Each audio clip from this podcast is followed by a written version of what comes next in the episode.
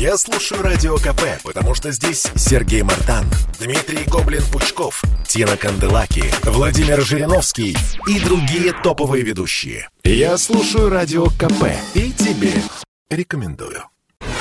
В России заговорили о возможном старте четвертой волны коронавируса. В частности, эксперты объясняют это тем, что уже две недели идет стабильный рост заболеваемости, госпитализации и смертности. Звучат такие заявления и от глав регионов. Так, губернатор Новосибирской области Андрей Травников заявил, что в регионе готовится к четвертой волне коронавируса. Власти, по его словам, надеются на лучшее, но допускают и неблагоприятное развитие событий. Так чего ждать россиянам? Эксперт Высшей школы управления здравоохранением Сеченовского университета Артем Гиль считает, что четвертой волне коронавируса в России быть, и она будет масштабнее трех предыдущих и начнется в конце сентября.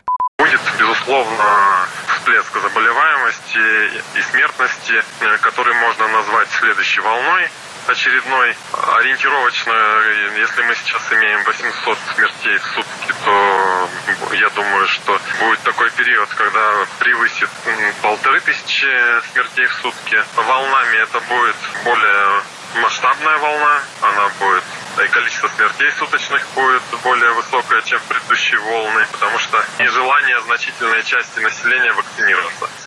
Не все эксперты с этим согласны. Да, рост заболеваемости будет, но не называют это четвертой волной пандемии. Об этом, в частности, говорит врач-иммунолог Владислав Жемчугов. Это не в какой-то отдельной там стороне, да, идет заболевание, а заболевание идет в планетарном масштабе. Поэтому это единый эпидемический процесс, или пандемический, если хотите, на всей планете. Он закончится тогда, когда все на планете, вот, э, так сказать, 90 там, или 80 процентов, ну не меньше, да, значит, познакомятся с вирусом в той или иной форме, переболеют, в том числе бессимптомно, или, или вакцинируются.